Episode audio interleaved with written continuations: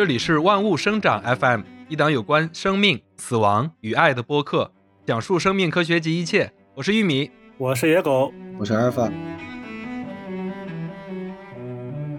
欢迎收听本周的万物生长 FM，我们又来录音了。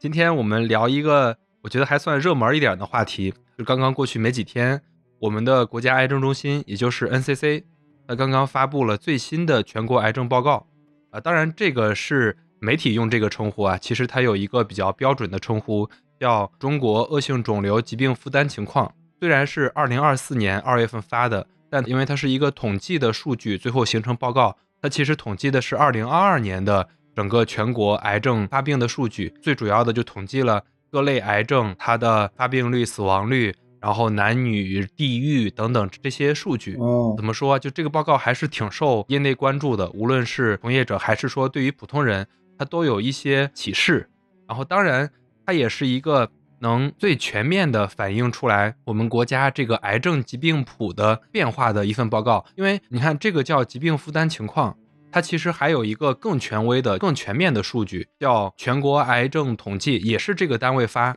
但是它的时效性会更弱一点。就比如说，二零二零年它发布的那一份更全面的数据。它统计的是二零一六年整个全国的个癌症情况。再往早的一届发布的时候，我记得我还去参加过那个发布会，当时是那个东肿，就是中国医学科学院肿瘤医院的那个院长贺杰院士，他来解读的那份报告。今年呢，因为这份报告刚刚发布，我们这一期啊，来把这个报告大概跟各位分享一下。通过这份比较权威的报告来对我们个人的这个健康生活有哪些启示？我觉得大概是这样的一期。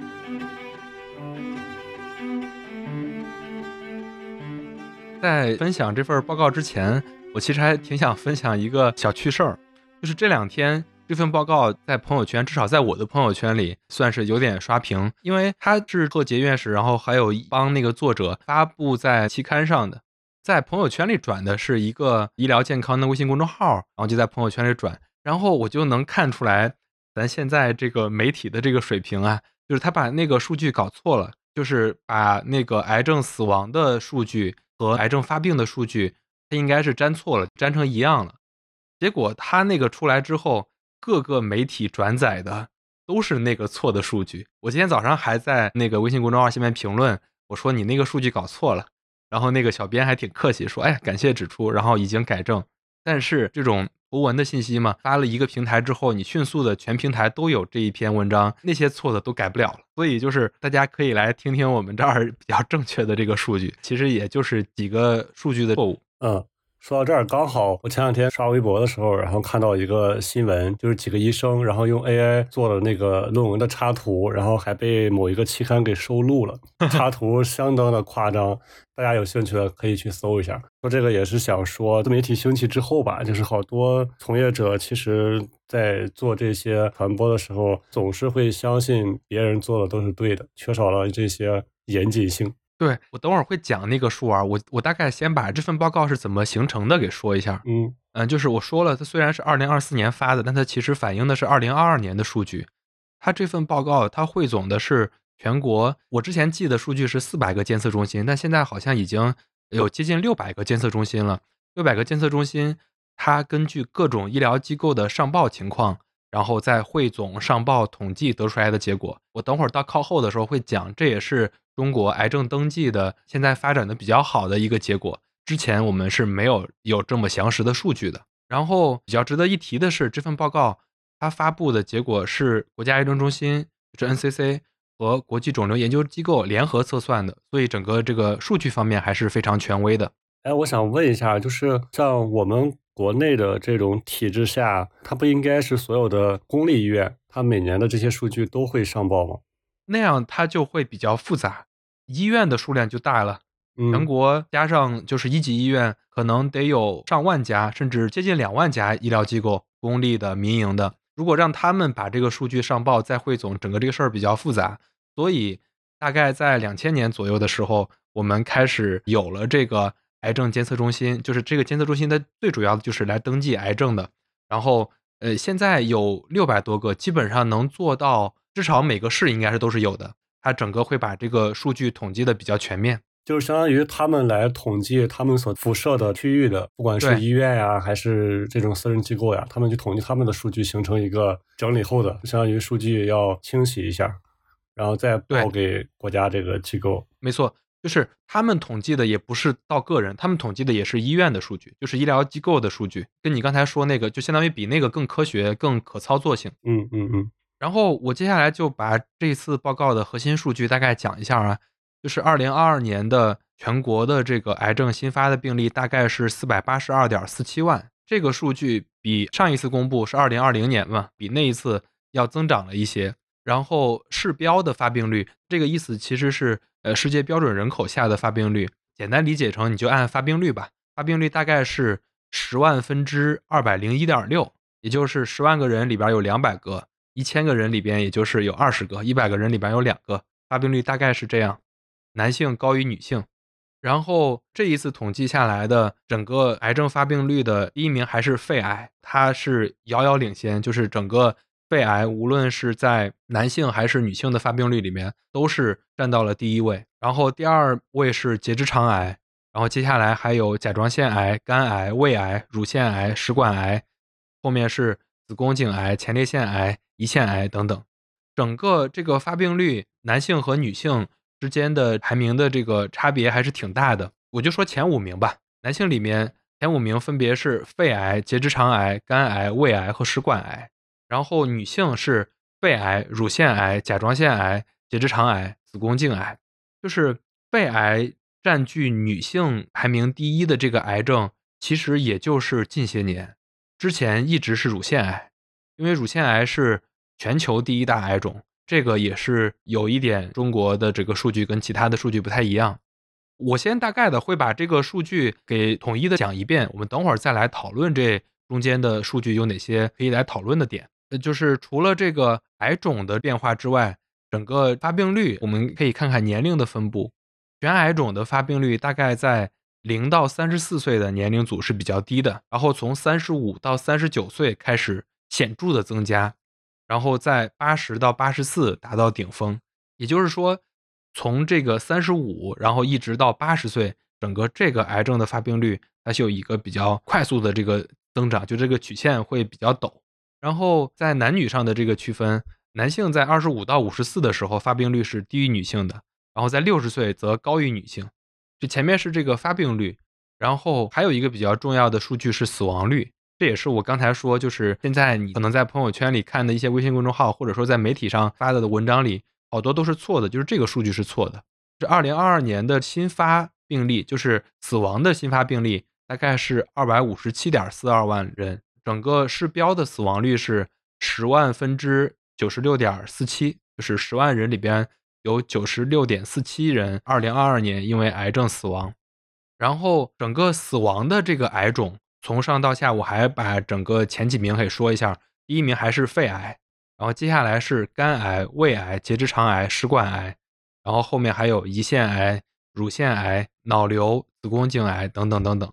在这个死亡的这种癌种中，男女性的差别就没有那个发病那么大。呃，最主要的还是比如说像甲状腺癌、乳腺癌等等这些，因为检测技术的发展而强检测的这些癌症。它的预后会比像等会儿讲的这几种癌症的死亡率要低得多。在男女的死亡率里边，男性的前五名分别是肺癌、肝癌、胃癌、结直肠癌和食管癌，然后女性的是肺癌、结直肠癌、肝癌、胃癌和乳腺癌。整个这个是一个就是男女之间的这个差别。但是大家如果前面还能看到的话，相当于在发病率和死亡率上，男女的差别也是挺大的。这是这一次的数据的这个基本情况，因为这一次是癌症的负担情况，它大概有一个小的这个总结，其中最重要的还是中国的癌症的疾病谱跟发达国家也不太一样，跟发展中国家也不太一样，它呈现出来一个发达国家疾病谱和这个发展中国家疾病谱共存的这个情况。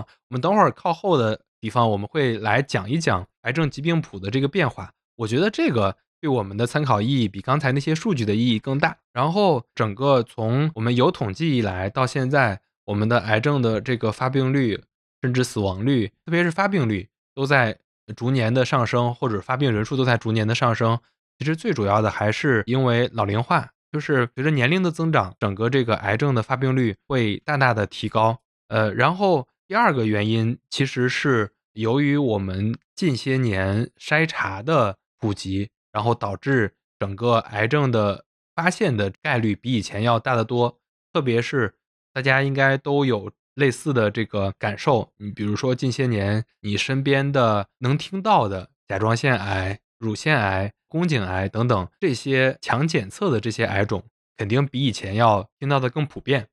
我其实还挺诧异的，就是我一直以为甲状腺癌要比肺癌要数量上要多一些，就在我身边已经遇到好几个有甲状腺的问题的，但是肺癌的话就遇到的会比较少。嗯，最主要的还是咱们还比较年轻，整个肺癌发病的年龄更大一点，或者说发现的时候它更大一点。肺癌从有统计以来一直都是中国最大的癌种。我如果没有记错的话，从两千年到现在，肺癌它一直都是占据第一名的。所以，在中国研究肺部肿瘤这个领域是非常重要的领域，出了很多非常有名的专家、院士等等。然后我看它的那个趋势，好像肺癌一直是就是得病的人也特别多，然后致死率也挺高的。没错。然后这么多年在医学上，好像是不是因为对肺癌的治疗呀啥，它进步不太明显？不好评价，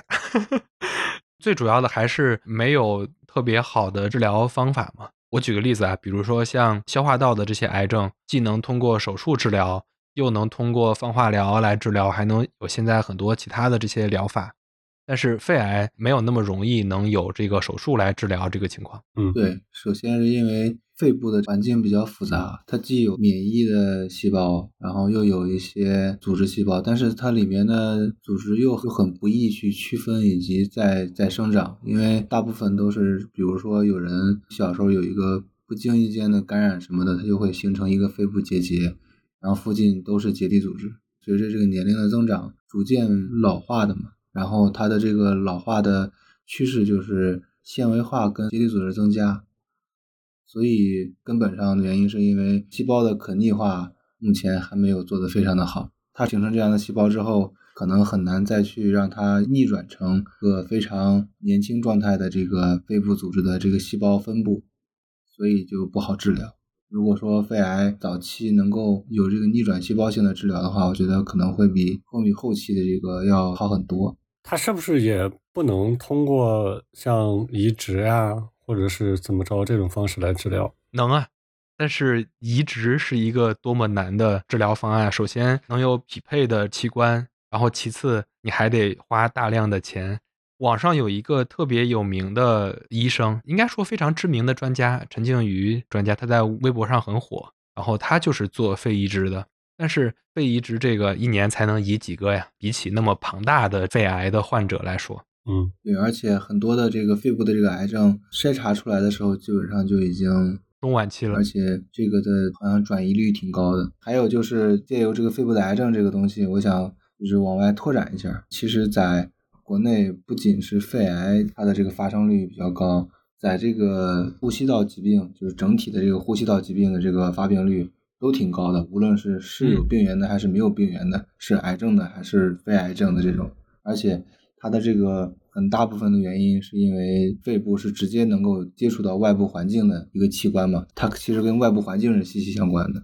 嗯嗯，这个数据其实能够间接去反映这个外部环境的好坏，就为什么可能别的国家有一些国家他们的那个肺癌发生率比较低。其实跟这个空气呀，还有外部的这个，比如说你的从业的这个类型是有很大的相关性的。我师妹之前做过一个类似的统计学的研究，嗯，还挺有意思。包括跟肺相关的这个高危行业，比如说上世纪八九十年代的时候，很多那些做纺织的那些厂，然后包括一些做玻璃的，反正就是那个时候的那个工业的，刚好他们这些人恰好进入了这个高发期，比如他们现在可能是五十岁、六十岁。那些人都是肺癌的高危人群，就是好多，然后包括做那些矿产的，你像煤炭的，然后还有，嗯，像北方好多城市都有面粉厂，就这些粉尘污染也很严重。我并不认同你说的，那一波人是发病率最高的。我觉得可能往后我们这一波根据数据统计的话，就到他们现在这个年代的话，我们的发病率应该也不会低。对因为我们空气质量就是也是令人堪忧嘛，之前、嗯不过现在好一点了。就说到这儿，我刚好有一个小想法，就是你看我们的肺部，它直接去跟外部的空气去接触，然后它自身其实是没有太大的这个免疫的这个能力。但是你像另外一个能跟外界直接接触的，就是食道这条线嘛。但是食物到胃里之后，它有胃酸，你像有一些微生物啊，就胃酸就把它给杀死了，相当于。但是如果你在肺里边吸到那些不管是粉尘也好，还是不太好的东西也好，它很难处理。嗯你的想法是加个肺酸是吧？那估计不太现实。或者多长点鼻毛也行。对对对其实你看呼吸道它整个这一条防护是这样的，就是通过整个鼻子，然后它的整个这个黏膜，它其实也有一定的免疫作用。最最主要的就是怎么变成癌的，简单的理解就是你有各种各样的，无论是外界的这个异物，还是各种怎么样，你让它发生了不同程度的炎症，炎症多了之后，它可能就会变成癌变。当然这个不是很准确啊，但是大概就是这样一个过程。就是说到这个肺癌这个事儿，我觉得就是整个这个统计里边有一个数据，我觉得比较有意思啊，就是各个地域的癌症发病率的不一样。因为中国非常大嘛，各个省份的癌症的发病情况也有一定的不同。我觉得我把这个分享分享，然后可能会有一一定的这个意思。嗯，因为第一是地域大，第二是气候条件不同，然后第三可能是水土啊、饮食啊、生活习惯等等也都不太一样。我们还是拿刚才说的这个发病前五的这个疾病，就比如说先拿肺癌，肺癌是中国第一高发癌症，也是死亡率第一高的癌症。它在全中国二十八个省市自治区都是居于首位的，除了甘肃、西藏、青海是处于第二位的之外，其他的都是处于第一位的。所以，就像刚才说的，外部环境的不一样，再加上吸烟，吸烟是一个非常重要的诱发癌症的这个危险因素。然后，其次还有是这个做饭，多次专家们都讲过，做饭的那个油烟远胜于抽烟或者说其二手烟对肺部造成的危害。说到这儿，就是这个可以多说啊，就是除了你像我们在疫情期间的时候，我们很多人养成了戴口罩的这个习惯。其实很多时候，无论是花粉季的时候，还是说雾霾天气的时候，戴口罩整个这个还是一个挺好的习惯。然后其次就是因为我不是经常做饭嘛，我就觉得厨房的油烟机这个是一个非常牛的发明。我觉得大家可以在这个上面多重视重视。就比如说你们家的这个安的对不对啊？高度合不合适啊？或者说你这油烟机老没老化呀？这个还是挺重要的，对于预防肺癌来说。刚才说到一半的时候，我以为你要 Q 这个抽油烟机的赞助商了。嗯，稍微有点是吧？嗯，那个 那油烟机的这个可以来考虑考虑我们。主要你说到一半的时候，感觉有点像直播带货了，开始。对对。另外一个，呃，我就是 我都有点想笑了。另外一个就是值得提醒的是，呃，十五年以上的老烟民是非常建议每年都去做一次低剂量的螺旋 CT 平扫。你就是，哎，你去医院跟他来讲，你就说我这个来做一个肺部的这个 CT 检查，那基本上都知道你是怎么回事的。就是这个对于那些烟民。或者说，其实对于到了一定年龄的人来说，做这个筛查是能发现早期肺癌非常重要的手段。而且现在 CT 平扫已经纳入医保了，就嗯，其实就是没有那么那么的贵，每年一次的话，应该在非贫困区的话，应该还不错。对，应该挺便宜的，一百多块钱，就是报完之后好像一百二，如果我没有记错的话。你们报完之后一百二，嗯，我报完之后好像只有一二十块钱。哦，那可能咱做的好像不是一个，就是反正它还是确实挺便宜的。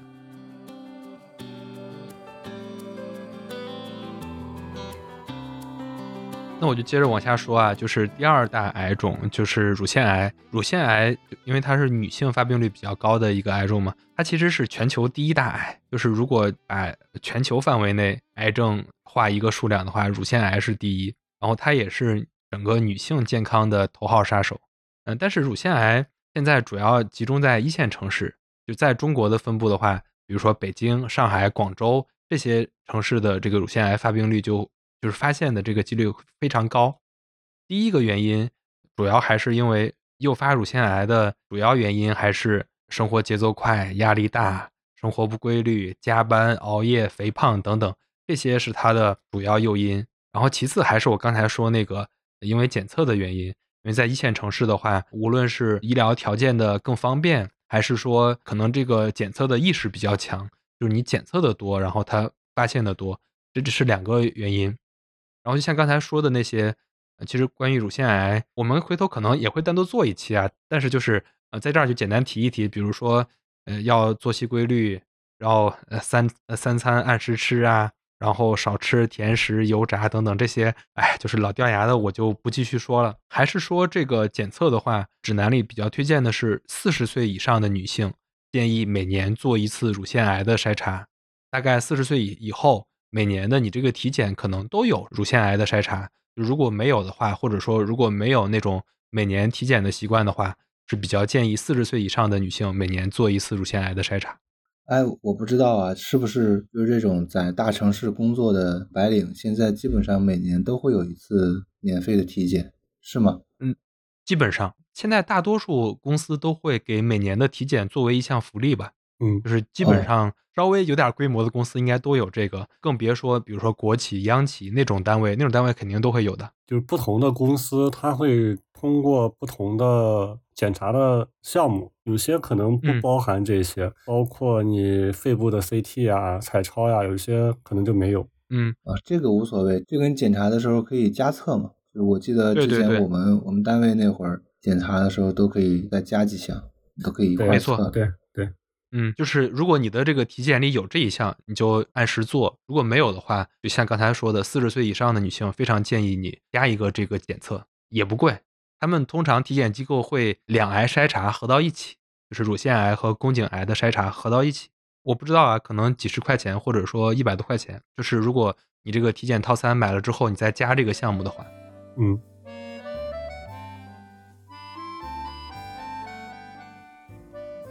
然后往后说就是肝癌，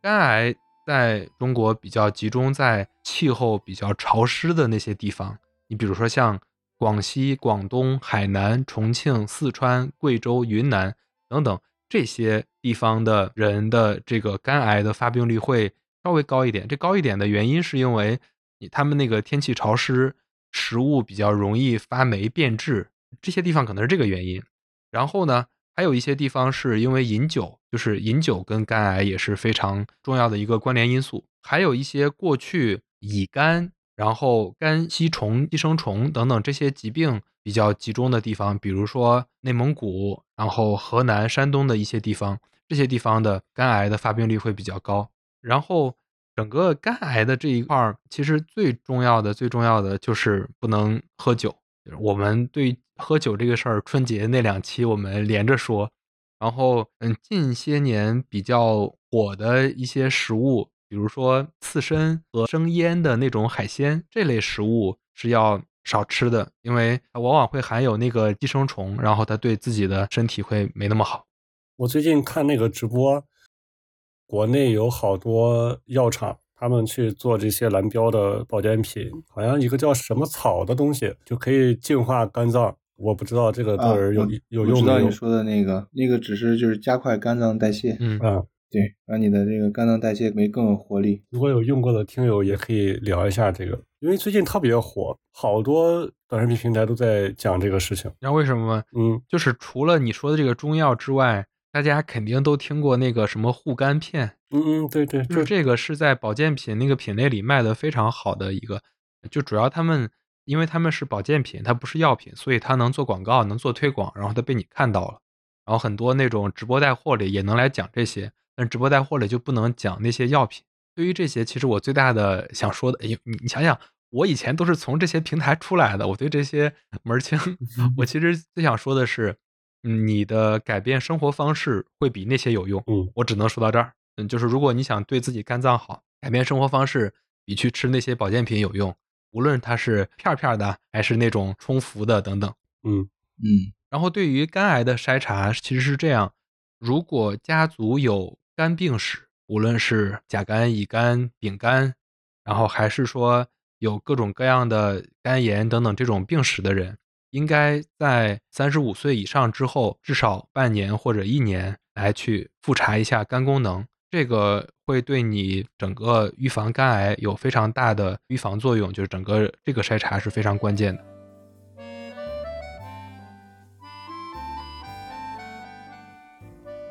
然后接着往下说，就是胃癌，在中国胃癌就是能排名比较靠前的是西北的这些省份，比如说像甘肃、青海，它的胃癌的发病率和死亡率都是第一名，甚至超过了肺癌。这个最重要、最重要的原因还是饮食习惯。然后这个饮食习惯中最最最重要的还是这两年非常火的幽门螺旋杆菌，就跟这个感染是密切相关的。然后另外还有一个就是。如果你长期食用腌制食品，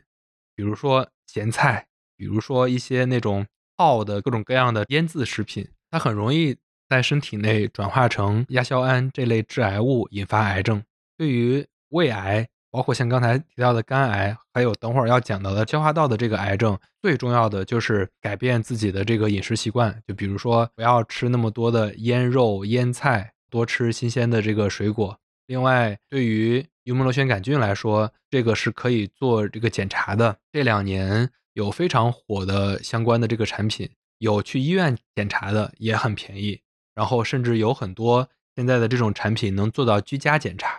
你就在网上买一个这个产品，然后回家一测，这个东西还是挺重要的。并且幽门螺旋杆菌它是能治疗的，整个它的治疗方案是非常的完善。如果你检测出来了，然后你去医院来做这个，整个这一套治疗。也花不了多少钱，但是如果你不治疗它的话，它不光影响你的健康，它还传染。你只要是跟你同样一块吃饭的人，有很大的危害的。这两年不是推这个分餐制嘛，其实都是在防这个幽门螺旋杆菌。嗯，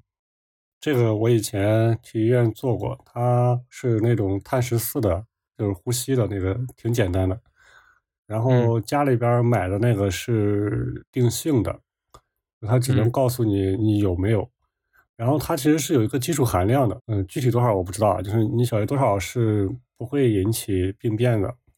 然后这个幽门螺旋杆菌一般都是家族式的，就聚集式的，就是你们咱们就是每个人那个家里边如果有一个人有，就几乎一般全家都全家都会有，嗯。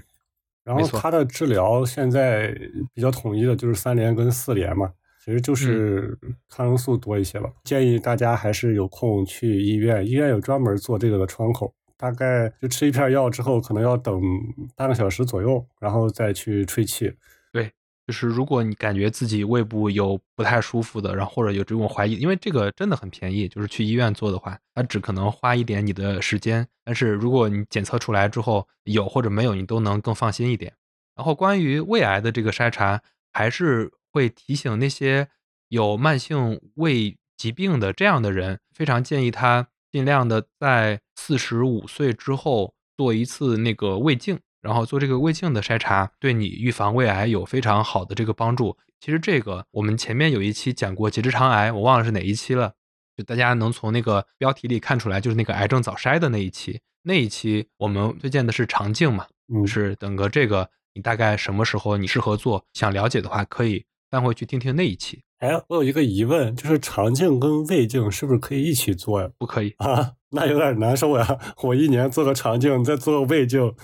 人受不了呀。不是啊，你一起做才受不了的，好吧？你上下同时，哇塞！首先打完麻醉之后，你自己可能都受不了。他肠镜是不能哦，对对对，肠子穿不过去。不是，你这太搞笑了。我你你这个要是放出来，肯定大家要笑死了。你能你你要是从上边草履虫，不是你刚才是不是想从这个上边下去，然后也能做？因为肠镜做的是大肠，就是结直肠那儿，从上边下去，你还得穿过几公里的小肠，那那那，首先你也穿不过呀。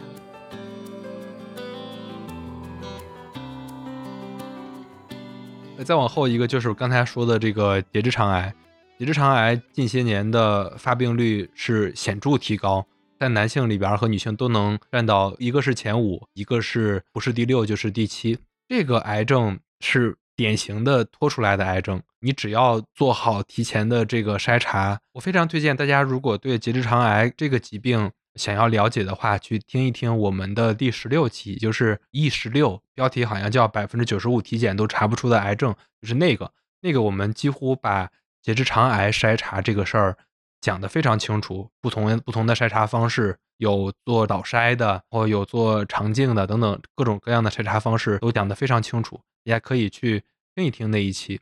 这个疾病在辽宁、黑龙江、云南、广东、北京、上海，就是这几个地方，它的发病率排名是比较靠前的。这个可能比较重要的原因是跟饮食习惯相关，高蛋白、高脂肪、高热量的食物摄入过多，然后粗纤维的食物摄入过少，可能是这些地方的饮食习惯会偏高蛋白、高脂肪、高热量。除了刚才说的筛查之外，应对结直肠癌的预防，比较建议的是多吃菜，少吃肉，少吃油炸、烧烤等等这一类的食物。关于它的这个筛查，除了刚才说你可以听听那一期之外，就是如果你有肠胃问题的话，非常建议大概在四十岁左右的时候做一次肠镜，然后再往后可以根据医生的建议，隔一年做一次，还是说隔三年做一次肠镜的检查。因为肠镜这这个事儿，总体来说还是需要一定的心理准备的，因为它整体来说比较难受嘛。但是如果你是有肠胃病病史的话，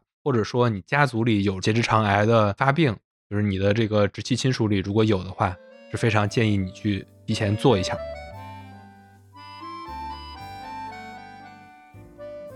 然后再往后的几种癌症，比如说甲状腺癌，刚才也提了，在一线城市是比较高发的。按照这个数据里，天津、浙江等等发病数在这些地区是位居第二位的，就是甲状腺癌是这些省份的癌症的第二位。当然，这个甲状腺比较多的会发病在女性的身体上。甲状腺也是近些年异军突起的一种癌症。这个癌症它的发现多，除了我们刚才提到的工作压力大等等这些情况之外，有一个比较明显的情况，还是我刚才说的。就是我们近些年的筛查效果上来了。比如说，我在前年的这个体检过程中，给我做体检的时候，那体检机构就提醒我说，我这个甲状腺有一定的这个结节，建议我去医院再做一下复查。可能很多现在的这个甲状腺都是通过这种方式发现的，所以近些年甲状腺癌的这个发病率高了不少。然后再往后就说一下这个鼻咽癌。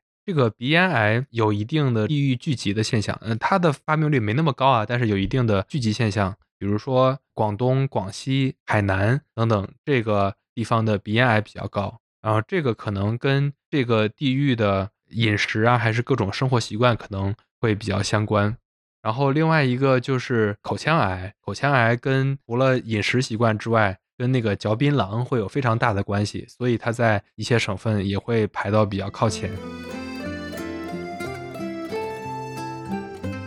前面这一部分相当于我们结合着这个地域，把地域高发的这个癌症大概说了说，然后说完之后，其实也给了一些健康的这个提示。然后到比较靠后的部分，我其实还是挺想聊一个为什么会有这样一份报告产生，或者说能有这样一份报告产生，对于咱们国家来说还是挺不容易的。就是有这样一份报告，它的最核心的意义其实是能让国家或者说能让这个相关的这些部门。它能比较清楚的知道，哎，你在今年或者说这段时间里，整个癌症疾病谱它大概是一个什么样的情况？各个省的这个发病率该怎么样？然后他该投入什么样的资金资源、什么样的医疗资源来治疗或者说预防或者说来筛查这些疾病？这是这份报告的比较核心的意义。但是如果没有我们前面提到的那个癌症登记制度的话，我们这份报告还是很难出来的。我记得我还在媒体工作的时候，我当时听贺杰院士在讲这样一份报告，然后他就回忆起了就是癌症登记制度的这个发展的过程。我们国家大概在上世纪八十年代的时候，就是那个时候来登记这些事儿的还是非常少，就是地方上是没有这个癌症登记处的。但是北京有一个，然后北京有一个叫全国。高发肿瘤登记处，他来做相关的登记。那时候还得用那个手写嘛，就那个比较大的，像一个那种账本一样那种簿，然后来写这些内容。但是后面，特别是我们加入世卫组织之后，世卫组织他在收录这些数据的时候，发现我国很多登记的这些数据都存在问题，特别是存在病理诊断等等这些相关的资料不全，或者说数据有问题，所以他就拒绝纳入。在两千年左右的时候，就两千年之后吧，国家癌症中心和世卫组织一块儿沟通嘛，说只有明确的病理报告才能证明这个病例的准确性和数据的可信度。然后整个病理的这个报告是肿瘤登记的金标准。就从那儿之后，再往后，国家才发展出了这样的这个制度，让各个地方就是下发到每一个市，甚至说很多县都会有相应的这个肿瘤登记点。直到二零二零年的时候，大概有六百个左右，就是有五百七十多个吧，然后已经覆盖了全国一千一百五十二个县。然后再往后，就是这个数字应该还会再。继续增加，我分享这个它有有点官方啊，但是我往后我想分享的是肿瘤登记的这个，其实有一个非常重要的意义，就是我们比较早的时候，咱们那个河南的临县，就是红旗渠那个地方，林州市，嗯，就是他们那儿出现了很多的这个消化道癌症，特别是以胃癌为主。这个报告上来之后，当时那个中央就派了。很多那个专家去当地考察嘛，然后去当地考察之后，然后就拉着每一户，然后去看，就发现就为什么他们那儿比别的地方要高很多。然后最后筛查完发现，当地的那个百姓特别爱吃咸菜，就是腌咸菜，然后爱喝那个热粥，然后饮用汉井的那个井水，然后这个汉井的那个井水中就会检测出来过量的这个亚硝胺，然后。整个这一套的这个摸排，相当于能知道当地的为什么会有这么高发的这个胃癌，然后后面通过各个部门的这个详细的努力，就是让整个这一块的，无论是饮食习惯来做一做这个调整和教育，然后再加上给他们引了各种各样的水，然后这个其实是咱们国家癌症登记的这过程中一个算是小故事吧，然后整个依靠这个小故事。嗯，能让整个现在这个癌症登记制度发展成这样，嗯，它对我们每个人的健康还是非常息息相关的。另外一个就是，我们通过这个癌症登记，其实是能看到我们整个国家癌症疾病谱的变化的。就比如说，我们上世纪主要的癌症的种类，我们会给它通称为穷癌，就比方说食管癌、肝癌、胃癌等等这些。这些穷癌，就像刚才说的，为什么那个当时上世纪的时候，那个林州那个地方，它会有那么多的那个胃癌和食管癌，就是因为你的这个饮食太苦了。然后，但是这个世纪，嗯，就是到两千年，特别是二零一零年之后，因为生活方式和饮食结构的调整，结直肠癌、乳腺癌、前列腺癌、甲状腺癌等等，这些又占据了上风。当然不能说这这些是腹癌啊，就跟之前的那个穷癌比，但是就是因为我们的生活习惯的改变，导致了这个癌症疾病谱的变化，它其实也非常能反映我们每个人对于健康，或者说就是我们身边的人对于健康的这个理解。最后我想说，就是我们之前几期聊那个播客，我们中间说到癌症的时候，我们能从那个评论区那种氛围里感受到。我虽然说现在受的这个教育比以前好太多了，但是我们依然能感受到，觉得癌症非常可怕，谈癌色变等等，就是这个是还是在我们身边还是存在的。我们这一期呢，我我觉得到最后其实还挺想说，就是癌症现在已经成为我们身边可以说伴随我们身边很多人的一个疾病，很多地方我们都会说癌症现在变成了一种慢性病，因为很多人都会带癌生存，它没有那么可怕。但是我们既然要来面对这个过去非常可怕的疾病的话，我觉得到最后我说两点吧。第一点是，所有的癌症都是越早发现越好。每年的四月份叫肿瘤防治周，就是四月二十几号的时候叫什么癌症防治早早行动，每年都有这个口号。大概的意思就是说，你所有的这些癌症，无论是胃癌、结直肠癌、甲状腺癌等等这些癌症。你只要能在遵循三早，就是早发现、早治疗，什么早什么之之类的，就是这个，你只有这个三早，你才能很好的应对它。这是第一点。第二点就是我们这一期可以说说了我们所有节目中几乎最多的“癌”这个字儿，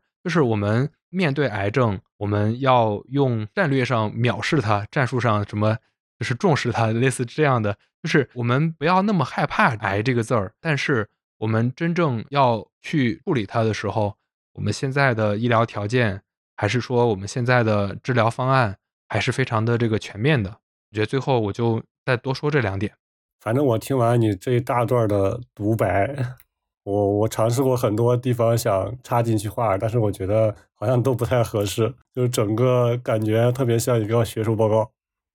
哈 哈没有，就是我对这个事儿特别感兴趣，有两个节点。第一个节点就是我第一次去听贺吉院士那个报告的时候，第一是感觉现在我们的这个健康条件比以前好了；第二是我们的生活条件好了之后，我们的这个癌症是越来越多了。就是这是我第一个感受。第二感受是我在二零二二年的时候，就是那个我我前面提到那个肿瘤防治周，我自己立的了一个项目，虽然是一个传播项目啊。但是就是我当时在那个公司，然后以及很多做癌症筛查的企业，还有一些医院，我们一块儿做很多活动、公益、什么签约等等。我对这个事儿理解就更深了。反正还是刚才说的那两点吧。我希望我们身边的这些朋友，还有我们这些听友们，都能健健康康的。但是如果真的遇到了相关的问题，或者说对这个方面想要了解的，然后你能得到比较准确的信息，然后你也能。嗯，比较好的去应对这些问题。